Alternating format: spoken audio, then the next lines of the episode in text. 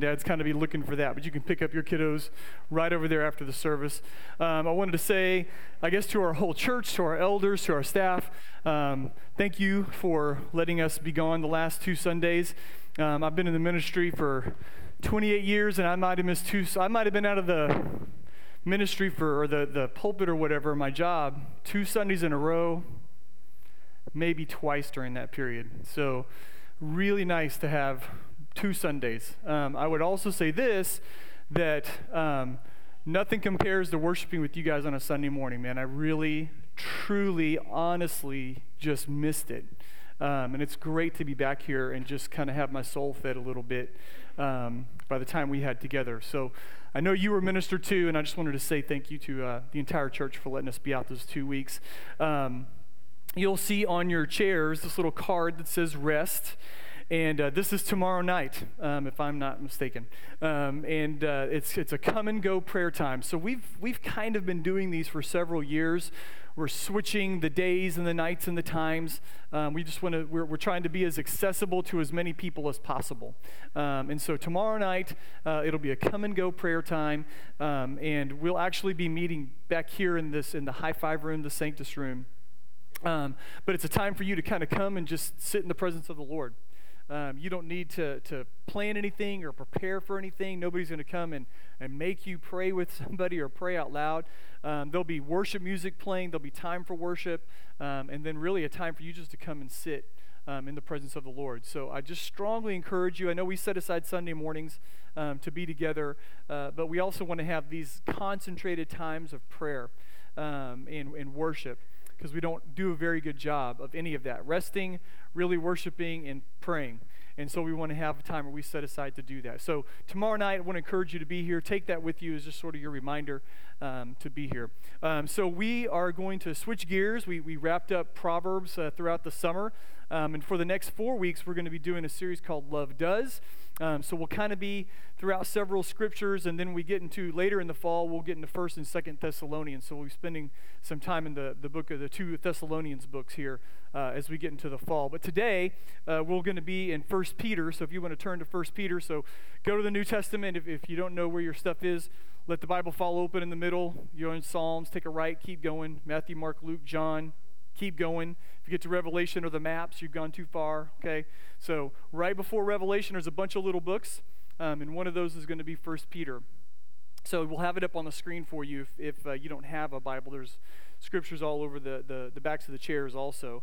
Um, so historically, traditionally for us uh, at the sanctuary, we spend um, time in the month of September reminding ourselves um, about being missional, living on purpose, um, the idea of missions, um, and you'll you'll get some of that. Uh, we'll get some of that as we go through through this study this month. Uh, but really, I wanted to take a step back. I think from that, or take a step back off of that, and uh, really give ourselves a reminder that living on purpose, living on mission, understanding that God has called you to wherever you're at in your life to be His ambassador. That that all behind that is the idea of love, God's love, that it all flows from love, it stems from love, it's fueled by love. Everything we do um, as believers, as followers of Jesus, um, is flowing from God's love for us and how we're responding to, to Him. So I was thinking about it this week. I've been thinking about this for a while because I knew we were going to be going into this, this series called Love Does. And I was like, I'm going to be super creative. And then I started to think in my head when I said this, I sounded like Forrest Gump. Okay? So I'm going to say it. I'm going to say it, and then you'll see if it's right. Love is what love does, right? Doesn't that sound like Forrest? You know, I'm not a very smart man, but I know that love is what love does, Jenny, right? So I, I feel like that sounds like Forrest Gump, but it also feels like it, it sort of summarizes what I want to say today that love is what love does. Now, as I thought I was being super, super creative, last night when I was kind of just looking over things again, I ran across a, a quote from Scott Peck in the uh, short story or poem called The Road Less Traveled. And in that, he, said, he says, Love is as love does. So, really, great minds think alike, is what I kind of found out, right, this week. Love is. Love is what love does. Now, there is a book called Love Does, and I ran across this several years ago a guy named Bob Goff. I would encourage you to read it. Um, and I want to just quickly tell you where this, like the, the idea of this sort of comes from. Um, at the very beginning of the book, he tells a story about when he's a high school senior, and he's like, I'm not going to college. Um, that's for somebody else. I'm not very good at school. So he lived in California. He decided that he was going to sell everything he had and move to uh, a national park, Yosemite National Park, and become a, a tour guide uh, in Yosemite. And so he goes to tell his mentor, he's been saved as an older teenager, and as he's graduating, he goes to his mentor's house on a Sunday morning because he's leaving town and his name is Randy, and he says, Hey, Randy, um, I just want you to know this is my plan. I'm leaving. I've sold everything. I have a VW bug, and I've piled what I've got left in there a sleeping bag and some granola bars, you know, and I think he had $78 or something. And he's like, I'm leaving. And his friend Randy was there with his girlfriend, and he goes, Hey, wait a second. Goes back, has a conversation, comes out with his knapsack, and he goes, I'm in with you. Wherever you go, I'm with you. It's like, all right, road trip. Pile into the VW bug, drive to Yosemite. They get there, they find out that there's a very small town. There's not very many job opportunities as it stands. You kind of have to have some training to go take people out into the national forest and all this kind of stuff. And they end up camping out under the stars on a rock and eating granola bars for dinner, and they run out of food in about three days. And they run out of money. And now he's feeling like I am a loser, right? I've sold everything. I'm in this VW bug. I drug this guy away from home. I have no future, no plans. What am I going to do? And he just looks at Randy and he goes, and at no point does Randy correct him or say, hey, have you thought about your future or a 401k program? You know, at no point does Randy step in and start to offer sage advice. And he looks at Randy and says, man, I think that I'm done. I, I, this isn't going to work out. And Randy looks at him and says, wherever you go, I'm with you. No matter what you do, I'll be right there. Next day, they get up, get in a car, drive back home. They get to Randy's house. And as they get up to the house, his girlfriend was there, and she comes out to greet him. And she says, Welcome home, honey. And it doesn't register in Bob's head until they step into the living room that they got married the weekend before he left to go to, to the Yosemite. That Randy stepped inside and told his wife, Hey, I need to go with this kid. I love him and I want to see him be successful in life, and I just got to go. She let him go. Unopened wedding gifts are in the living room when they walk in. And he's just floored. He's floored that this guy would leave his life to come do a stupid thing with a 17 year old. He says this. He says about Randy, he says, he says, why, did, why would he possibly do this? Why would he do his early days of marriage and leave his bride and spend it with me, sleeping in the back of a, of a tent, back of a car? Because Randy loved me. He saw the need and he did something about it. He didn't just say he was for me or with me, he was actually present with me. What I learned from Randy changed my view permanently about what it means to have a friendship with Jesus. I learned that faith isn't about knowing all the right stuff or obeying a list of rules, it's something more, something more costly because it involves being present and making a sacrifice. Perhaps that's why Jesus is sometimes called Emmanuel, God with us. I think that's what God had in mind for Jesus to be present, to just be with us. It's also what he has in mind for us when it comes to other people.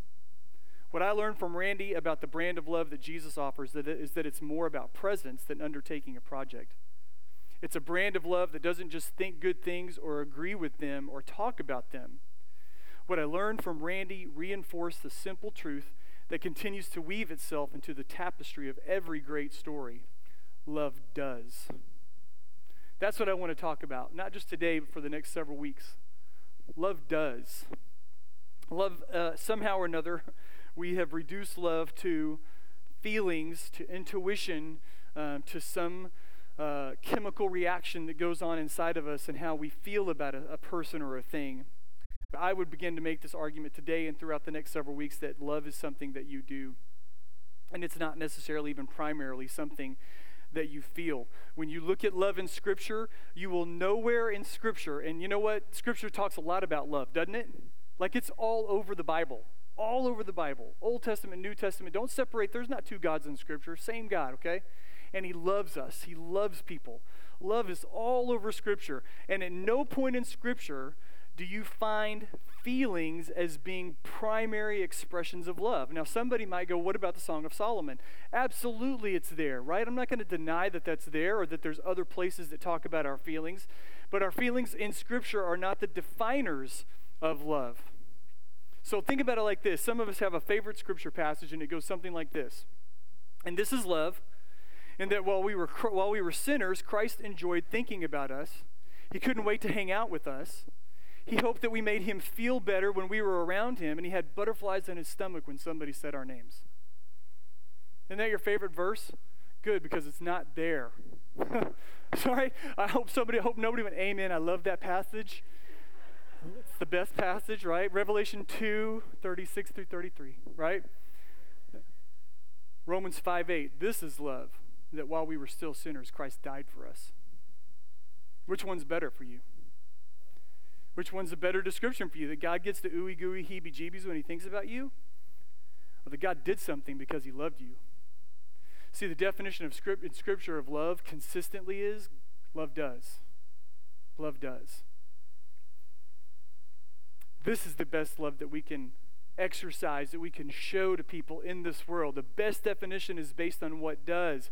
Feelings and expression of feelings are included in that, right? So, guys, you can't just say, Well, I bought you flowers last week. Don't you know that I love you? You did something, but Lord have mercy, guys. Where's your feelings at, right? And you can't be exasperated with your spouse when she doesn't feel love from you because you didn't express one ounce of feeling in that act. So I'm not trying to divorce the feelings of love from the actions of love. I'm just telling you that if all you ever do to me is tell me you love me and project warm thoughts towards me, I'm never going to know love from you. Love does. That's what we're going to be spending our time on as we go for the next several weeks. So, First Peter chapter 3, if you guys are there, you can look at it. We'll have it up on the screen. First Peter chapter 3. Uh, we're going to look at a couple of verses here and then flip over to chapter 4, actually. Uh, verse 8 says, To sum up, so Peter's like, in summary, in conclusion, all of you be harmonious, sympathetic, brotherly, kind hearted, and humble in spirit, not returning evil for evil or insult for insult, but giving a blessing instead, for you were called for the very purpose that you might inherit a blessing. In chapter or in, in verse 8 right there, where it says, um, uh, be harmonious, etc., and then it uses the word brotherly, that's the word for brotherly love. So you could easily, and some of your translations are going to do it, it's going to say in there, love each other, love brotherly, love in a brotherly way for one another. So, in summary, Peter says, This is what we've been made to do. This is how we've been made to live. The gospel of Jesus is at work in us. It's saving us from sin. Amen, right? That we don't have to uh, deal with the consequences of our rebellion against God. We can't. And so Jesus died on a cross so that we don't have to because we can't do it. That's amazing news in and of itself but it's also, the gospel is also working in us and remaking us all the time. I personally believe that the gospel's most lasting and longest duration work in us is internal. Some of you think that the best thing the gospel does for you is change your actions.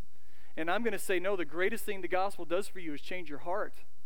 The greatest thing that the gospel does in you is get to the deepest parts of who you are, the why you think what you think, the why you want what you want, and it changes the why. The gospel's most longest, greatest work is that it's internal. Now, I'm going to say this over and over again, and even in light of that, is that love does, and love does, love does. I don't want to get away from what love does, or we don't have anything to talk about for the next couple of weeks. So we'll be talking about that. But the very first thing that I want you to understand is that love is radically reorienting us from the inside out radically reorienting us from the inside out. That word, again, that word brotherly there is Philadelphoi, right? It's brotherly love. It means love each other. If I don't have a sincere love for people that I'm acting lovingly towards, I'm a hypocrite. Isn't that the definition of hypocrisy? That I'm doing something that didn't match up to what I say is inside of me? So I can act lovingly toward people. Love can be doing things through me all the time. But if I don't have a deep, sincere love in my heart for other people, I'm a hypocrite. Chapter 1, verse 22 talks about loving each other from a pure heart. How do we love each other from a pure heart? How many times, maybe how many relationships might you be in right now that you would say this is a love relationship. Now, that can be a parent or a child or a sibling or a spouse or whatever. Lots of ways to think about that.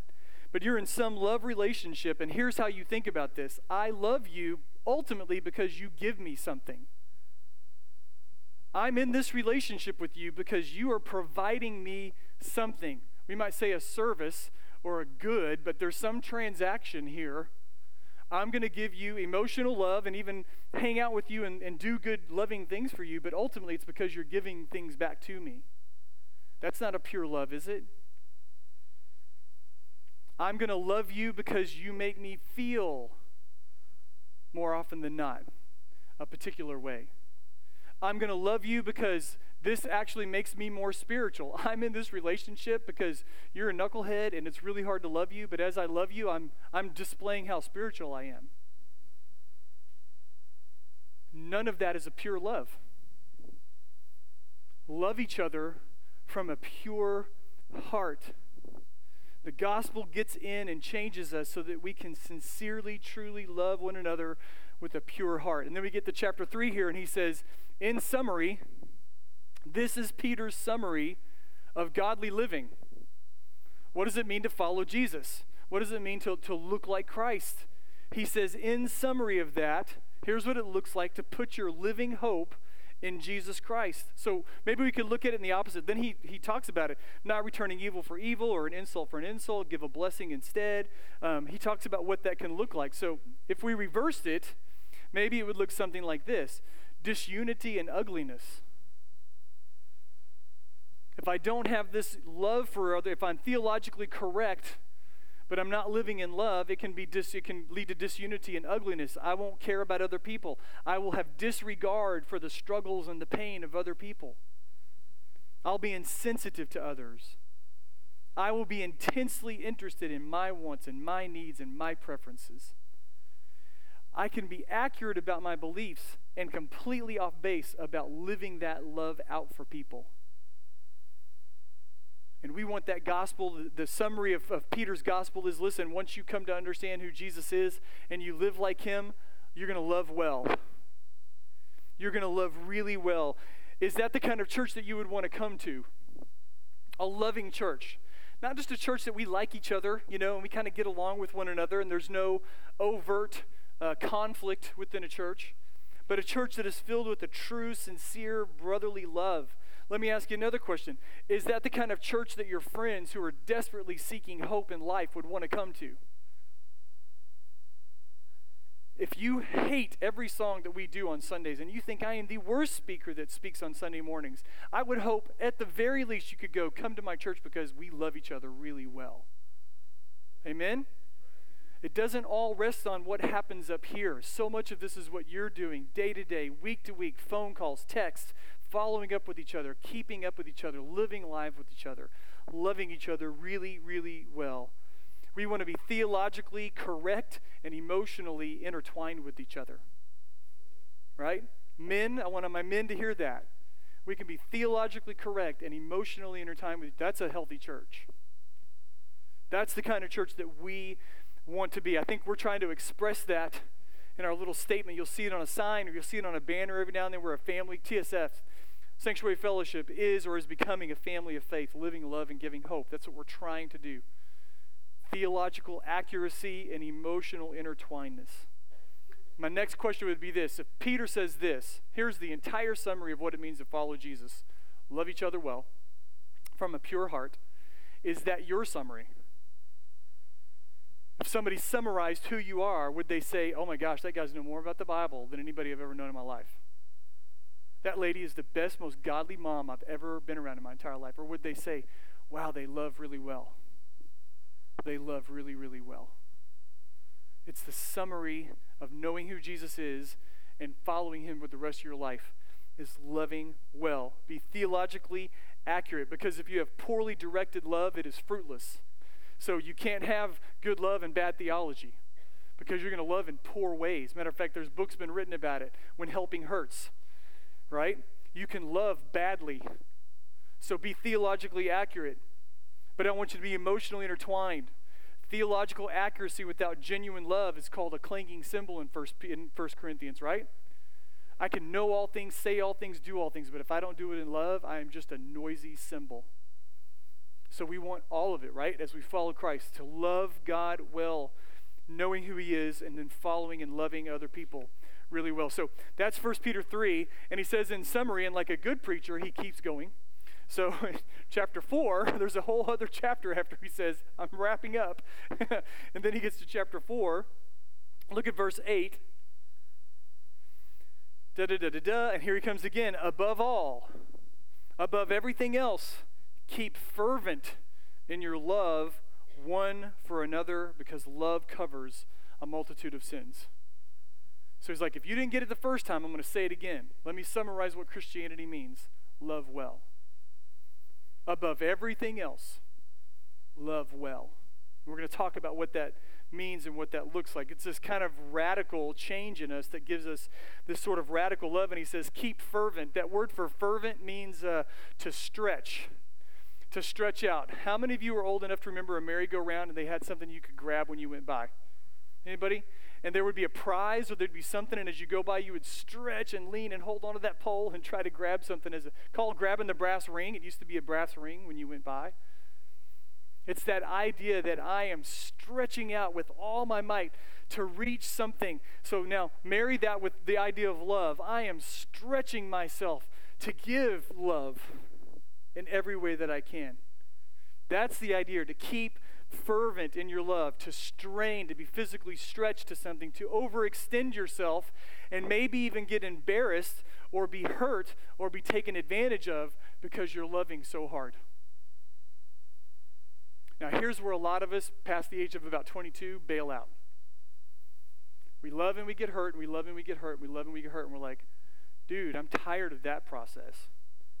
I'm not going to be that fool anymore. I'm going to hold back my love. I'm not going to stretch anything anymore. I'm not going to risk anything anymore. Matter of fact, somebody's going to have to risk for me from now on.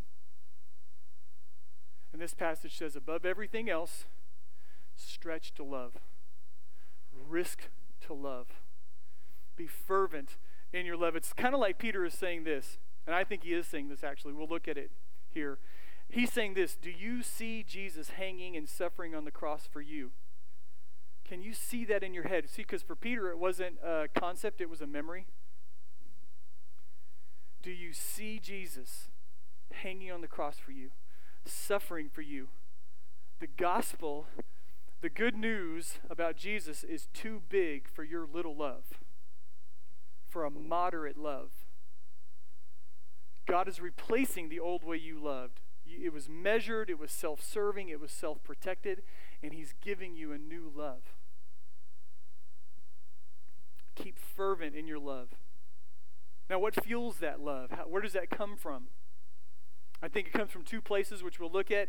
You look back at the suffering love of Jesus, and you look ahead to the return of Jesus.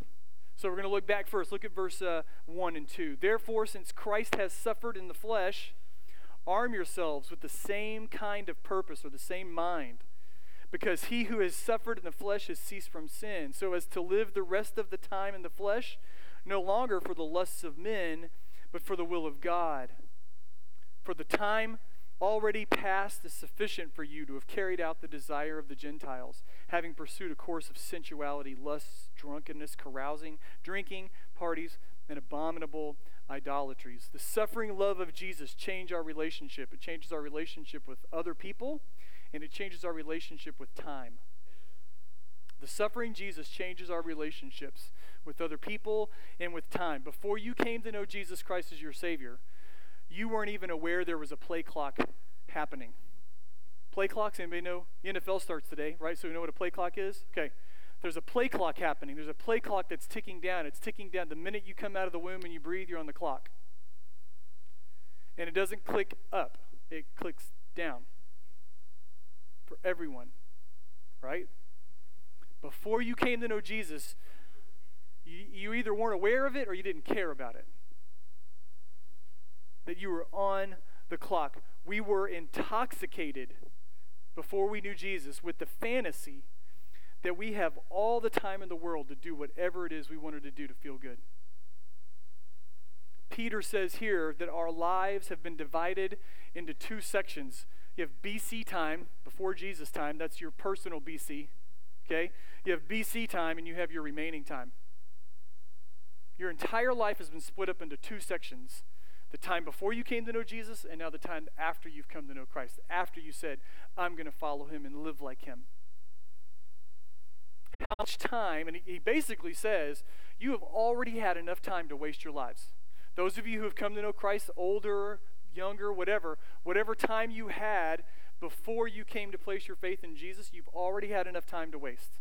He says it. You've already done it. So be done with it, right? What are you going to do with the time that you have left? And here's his big argument in 1 Peter and 2 Peter. What are you going to do with the time you have left? Because listen, Jesus is coming. Not only are you on a clock, there is a cosmic clock. There's a universe clock that's ticking and ticking and ticking and ticking down. And Jesus is coming back. If not globally, then for you personally. What are you going to do with the time that you have left. The suffering Jesus, he died on the cross for us. It changes how we see time. We live a very short life, a very brief life.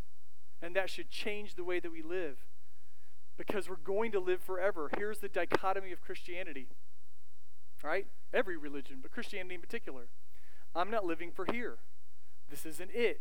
This isn't even close to it. This is some cruddy shadow of what it's going to be. And everything that I think is amazing and wonderful and beautiful here burns up in a fire one day.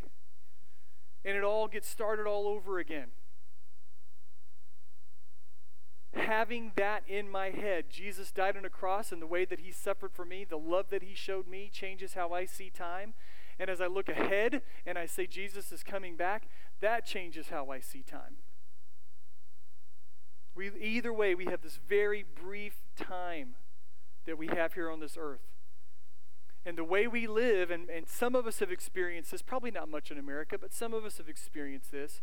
When we change the way we live, when you're not out messing around with other women, you're not looking at stuff on the internet you're not supposed to, when you're not filling your mind with just garbage and stuff, and you talk to your peers and you talk to your friends, and they're like, well, why not? Man, that's crazy. You have a short, just go enjoy yourself. When we live differently because our relationship with time and other people has been changed, we invite mockery from the world, and we should expect it. Jesus told us that, didn't he? I don't think he I don't think Jesus bait and switched us. you know what I mean? Hey, follow me and I'll give you everything you want in life before him, and then after him, like, oh, by the way, it's really hard. Sorry, I didn't that was in the fine print. He said specifically, the world hates me and they're gonna hate you.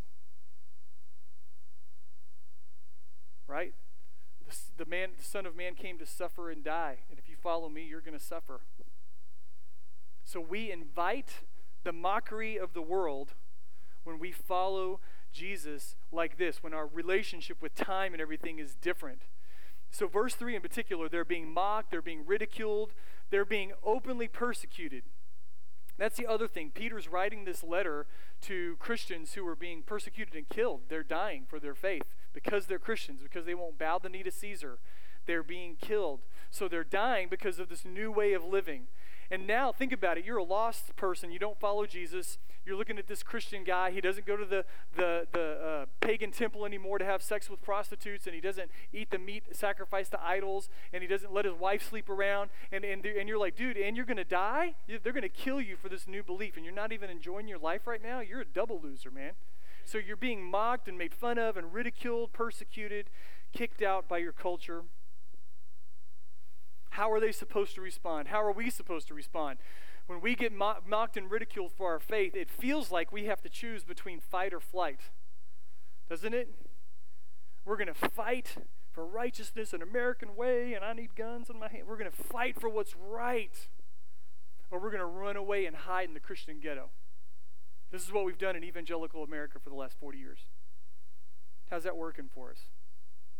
It feels like we get pushed into one of these two extremes.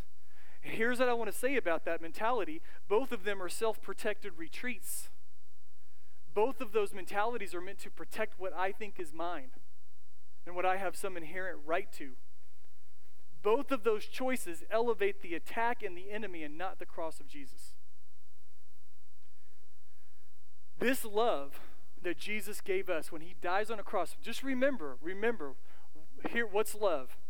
While we were yet sinners, Christ died for us. That verse does not say, What is love? Jesus died for his friends. While we were his enemies, mocking him, spitting on him, torturing him, killing him on a cross, he died for us. That's love. So remember that that's the love that he stretched out to give us. So I think the third alternative, the third way, is that we're supposed to stretch that love that he's given us over those who mock us, over those who seek to tear down our faith. Why? Because love covers a multitude of sins. It puts God, when we act like this, when we show love in the middle of being mocked and ridiculed in our way of life that we adhere to, that we enjoy, that we find to be the highest value, when we see that being torn down and we love our enemies, it puts God on display in a very good way. Do you understand that? You literally, in a public way, are putting God on display in His love when you respond to that kind of attack on your life and your faith with love. And He gets the glory that He deserves. Because there's no reason for you to love people like that when they attack you, is there? The world would even excuse you, give you a reason to stand up and fight, may even applaud you. That doesn't make it right. That's what they're struggling with. That's what we may be faced with. That kind of love that stretches itself out, even when we live in a world that attacks us. Look at verse 7, chapter 4, verse 7. He says it here The end of all things is near. Therefore, be of sound judgment and sober spirit for the purpose of prayer. And above all, keep fervent in your love one for another because love covers a multitude of sins. So we look back at the suffering Jesus and what he did for us and what his love did for us when he died on that cross. And then we look ahead that Jesus could come back at any time. I don't know what your theology is about that. I have a particular theology about that. I kind of have to hold on to the idea that he can come back whenever he wants to. God's got a clock. He set it in motion before time began. He knows when it's going to end. And at some point or another, he's going to say, Son, go get our kids. I don't know when that's going to happen, but I just think in Scripture you get this idea that there's an imminence about it, that it could happen at any time. Maybe it's just our ignorance of it, you know, that it could happen at any time because I have no idea when it's going to happen, right? He's going to come back at any time. And, and I think this is one of the things that Peter's saying here. He's coming back at any time. Life is short. Don't numb yourself with sin like everybody else does. Don't numb yourself with sin. In light of the brevity of life and how Jesus is coming back, don't numb yourself with sin like everybody else does, with what I would say are parodies of love. Parodies of love. I think in verse 3, there's examples and imitations of love. They're not really love, but they're just worldly attempts to find love debauchery, self indulgence, lust, orgies, openly flirting with the pleasure of today. Real love is not self centered. Real love is not pleasure oriented. Please write that down. Real love is not self centered, and real love is not pleasure oriented. And in a world that is full of horrible depictions of love that tell you that love is all about feeling good, you need to remember that biblically, that is the antithesis of scriptural love. Biblical love is not self centered, it's not pleasure oriented. Real love stretches out to reach as many as we can daily with just a little love from Jesus. So here's what I'm not asking you to do, okay? You have a boss who's just the biggest jackwagon in the world, right? I am not asking you to go to work tomorrow and convert him to Christianity. Okay? Boss, listen, here's the deal. You're a jackwagon, everybody knows it. Jesus died on the cross for your sins. Would you like to pray right now? Like, I'm not asking you to do that, okay? Probably wouldn't go well in a lot of levels, all right? what I am asking you to do is that when he's the jackwagon that you don't want to work with, that you respond in love. You'll have an opportunity tomorrow to show that guy love, won't you? Won't you? I'm not, I'm not saying is it easy because Jesus never asked us that question either, did he? Follow me and it's going to be really easy. Follow me and love those who persecute you and pray for those who spitefully abuse you and misuse you. That's what he said. I am asking you to go tomorrow and just stretch yourself. Gosh, this is really hard. I don't even think I can reach this one. There's a little love. Oh, I gave him some love. Okay. Man, that was hard. Every person that you come across, which we're going to get into this, every day you have this opportunity to give them a little bit of love from Jesus Christ. I want you to look again. I think Peter is doing this again and again. Look in the eyes of our suffering Savior. Can you just see Christ dying on the cross for you? Look into the eyes of the returning Savior. Ooh, can you think about that? You know, in Revelation it says that his eyes burn like fire. Man, was he a dark skinned, dark eyed, dark haired Middle Eastern man when he died on the cross? What's he going to look like when he comes back? I want you to look in the eyes of that man dying on a cross for you. I want you to look ahead and look into the eyes of that man coming back for you. Amen? And in between, there's a big in between there, isn't there? We're already 2,000 years in between. In between, you have the high and holy calling of making an invisible Christ visible to a watching world by stretching out to love the people that God has put into your life. People should hear the tone of God's voice and the tone of your voice. They should see his loving eyes in your eyes. They need to feel his love in the touch of your hand. We are his hands. We are the light of the world. We are his goodness in us as he saves us and as he lives in us. We give people acceptance and forgiveness without them having to earn it because that's what God did and he showed it to us like that. Did you hear that? We give love and acceptance to people without him having to earn it because that's the love that we've been given. So that's the love that we give to other people. We are his ambassadors of love. And we love like this because it is the best representation of our Lord Jesus Christ. Can we just agree with that? You know, didn't Jesus say that? People are going to know you're my disciples because you're theologically accurate. People will know you're my disciples because you've read all of Grudem's works. People will know you're my disciples because you've memorized the Westminster Shorter Catechism. How's he, how are we going to know? They will know you're my disciples because of your love one for another. Apparently, Jesus says the best way we represent him is to love people really well. We are his ambassadors, living, walking, breathing bringers of God's love to the world around us. So we look backward the suffering Savior. We look forward to the returning Savior. It changes our relationships with other people, it changes our love with times.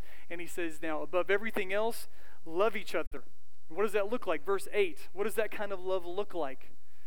Above all, keep fervent of your love for each other. Love covers a multitude of sins.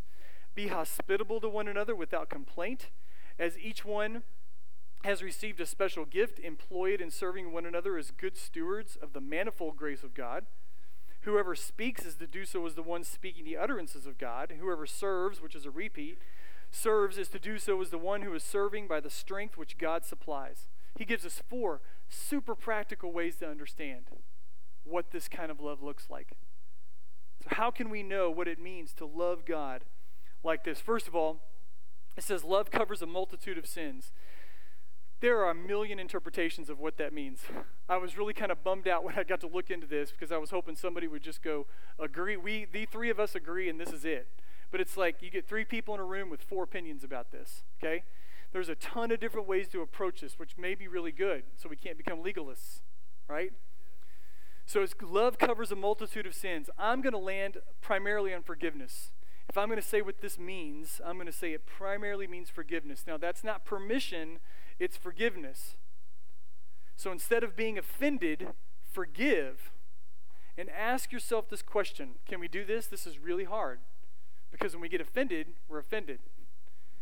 And what do we do as men? We want to fight. What do we do as ladies? We want to hide. What do we want to do when we get offended? We're hurt. So I want you to think about this. When somebody offends you, forgive quickly, quickly, as quick as you can. And then ask this what might be going on for them that they need help with? What might be going on for, with them that they need understanding for or prayer for or some kind of intervention on.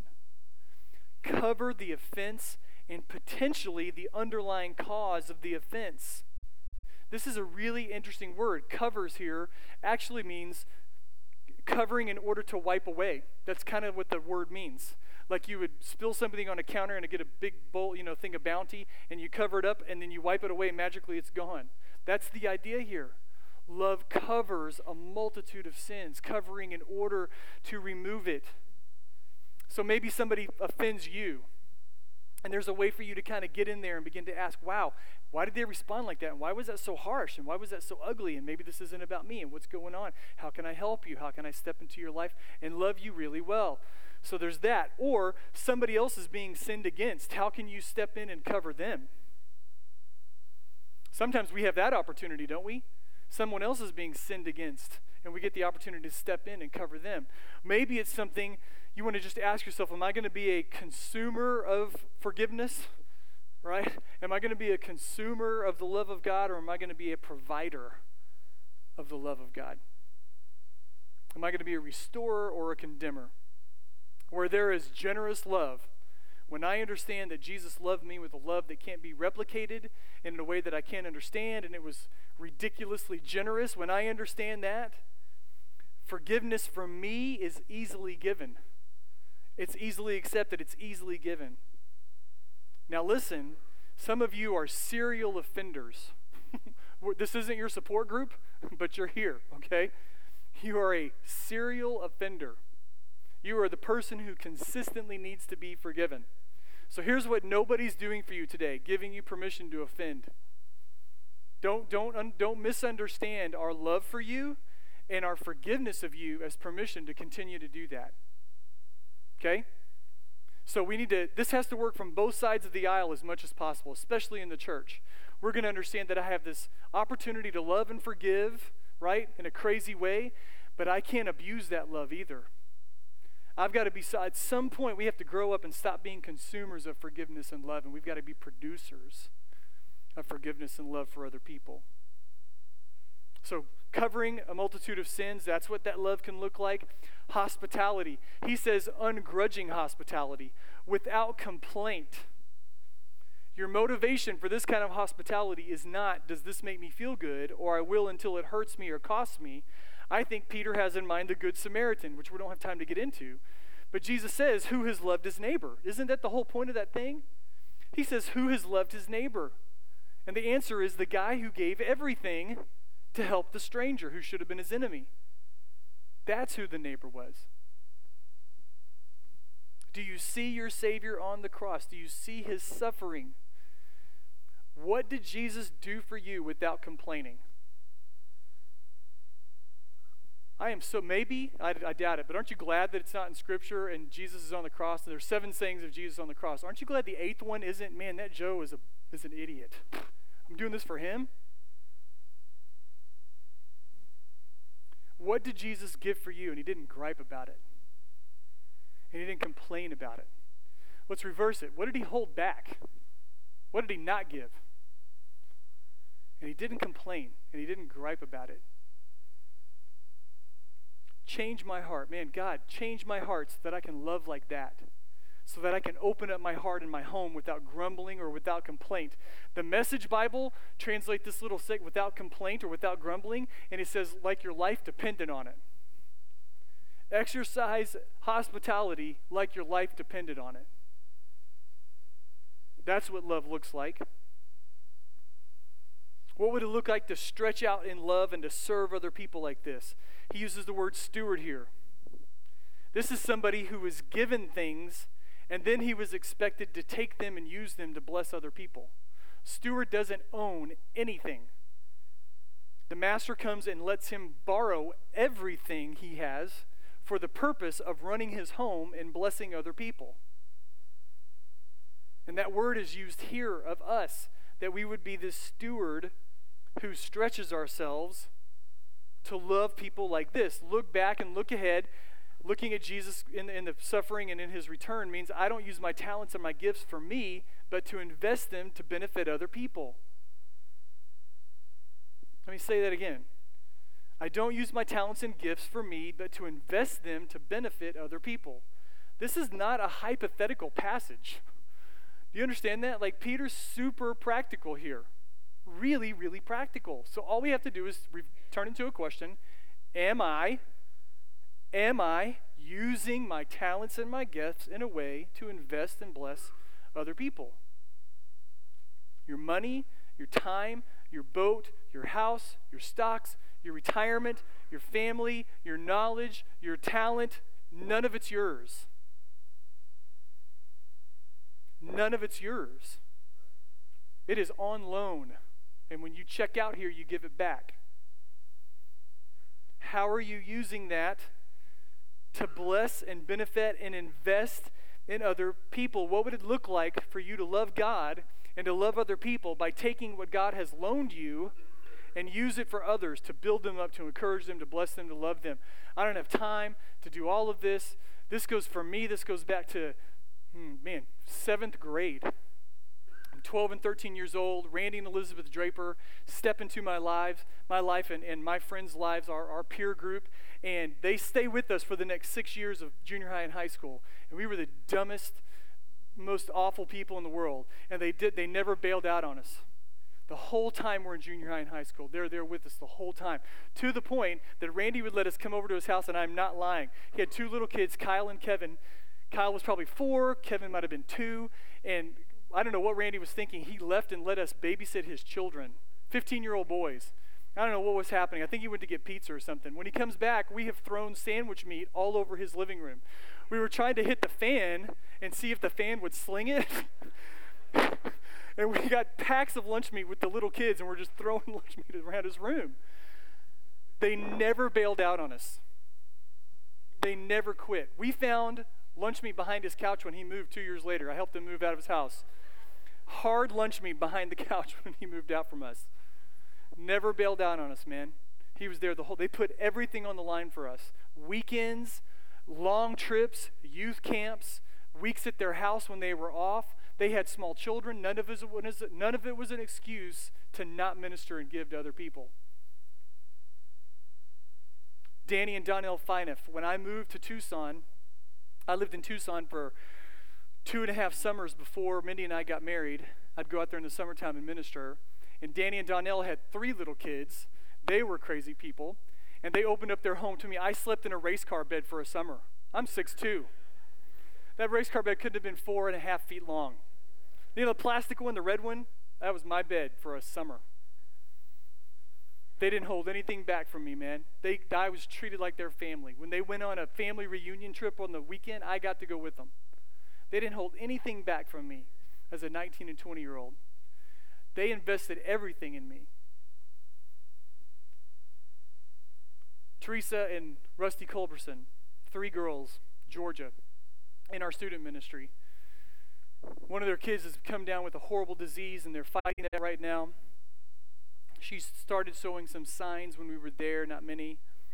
They babysit Jordan when he was little young couple. We didn't know what we were doing. We were 17 hours away from home. Cost money. Remember when you had to dial zero to get home on your phone? We didn't have cell phones and stuff. We were by ourselves, isolated with a little kid. Man, they had us over. They would say, Get out of here. We got him. Don't worry about it. They would keep Jordan for us. They became like an extended part of our family while we were there. Some of you probably don't remember, but there was a point where Rusty came and visited us when we were back at Greatwood, back in the rec center. Some of y'all are old enough to remember that. They hosted Disciple Nows in their home. They let high school girls come over and spend the weekend in their home. They housed one of our students whose parents were going through a horrible breakup for about four months. They invested everything. Larry and Dana McKinney,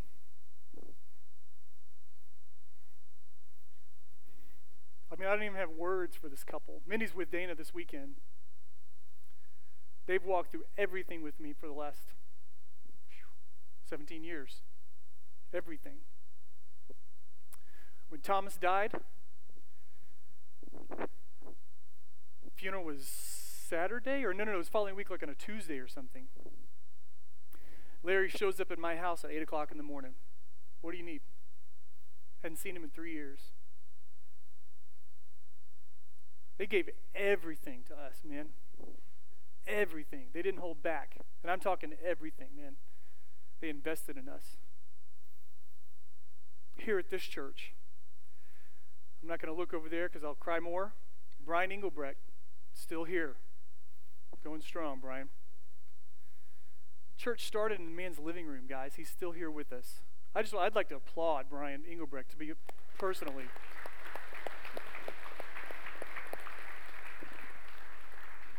Been through life's ups and downs, been through everything this church has been through, and then personally what he's been through. He has sacrificed and invested so much here. Like, I can't even tell you. It's amazing. I don't feel worthy of it. Probably what I would say. What does it look like for you to have somebody just tell one story about you? Just one story about you. Man, they never they didn't hold back. They loved really well. They gave so much. They invested so much in me. What does it look like for you to stretch yourself like that? To be fervent in your love and to give to people like that? Did you used to do it? I think there's people in this room and we used to do it and we got burned because it costs a lot. It costs a lot to do this. And we used to do it, but we don't do it anymore. Why don't we do it anymore? I mean, I know we're tired sometimes and it gets hard. Look at the suffering and the love of Jesus and how he served. And Jesus, don't ever forget, Jesus looked at his disciples and he said, Are you above me? Are you above me? I'm going to die for you. And the way that I'm serving you, I expect you to serve each other. Then he says this, speaking these words like the very, very utterances of God. What does that look like? I think this applies to me. I think it applies to Jared. I think it applies to Jimmy. Any teachers in our church? I most certainly think it applies to all of us. But what about everybody else? Are you exempt from this principle? So, this principle is just for teachers in the church? We're the only ones that are supposed to speak the very utterances of God? Don't overlook the principle for the particulars.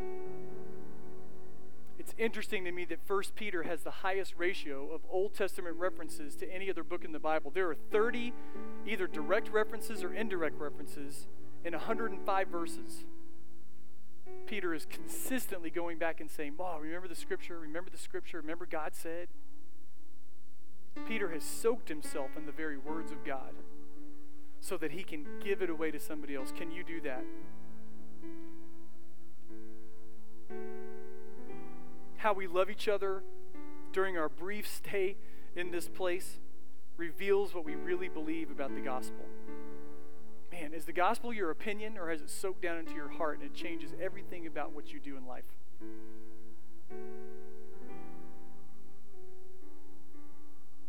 How we love each other during our brief stay shows what we really, really believe. So, what does it look like practically, just as practical as I can get? Love is what love does. What does that look like? Every boring, plain day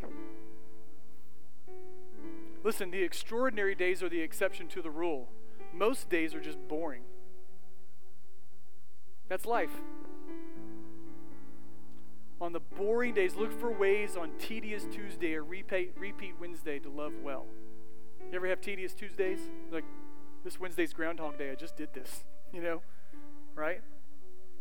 Every boring and plain day, look for ways to love.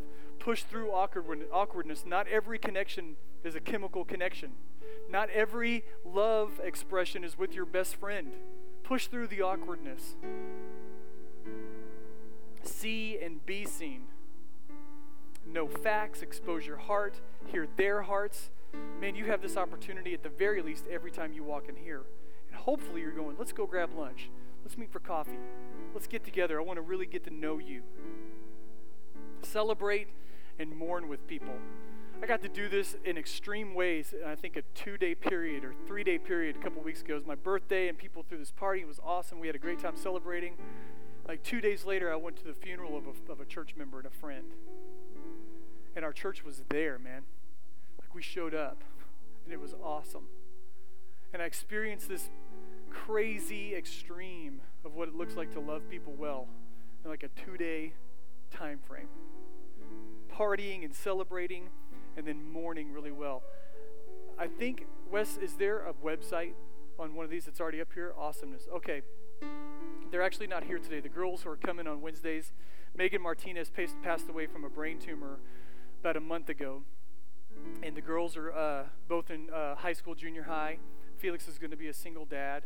Um, we have an opportunity to step in here big time. So here's what I'd like to do I'd like us to agree that we're going to just provide meals for this family for the rest of the year. Amen? Okay. Or Mindy and I are cooking a lot of food. Okay. so here's what I'd like to do. There's already a, a, meal meal train set up. That's it. Okay. We're gonna find a way to get it on um, the website, but maybe I take a picture of it or something. And you can. Oh, it's in the worship guide. Yeah. You can go online, sign up. You can take a meal, or you can just take gift cards. Don't bring anything here. We're not your distributor. Okay. Don't take anything here. All the information you need is on the meal train site. But if you don't want to cook or whatever, sometimes gift cards are awesome, you know, because you need something on the run or on the fly, um, and, and you just got to grab something. Sometimes that's the best way to go. So, three times a week through the end of the year. Can we do that? This is an easy way to love somebody, right? I'm not, I'm not elevating their need above anybody else's need, but man, this hit me like a ton of bricks right after it happened.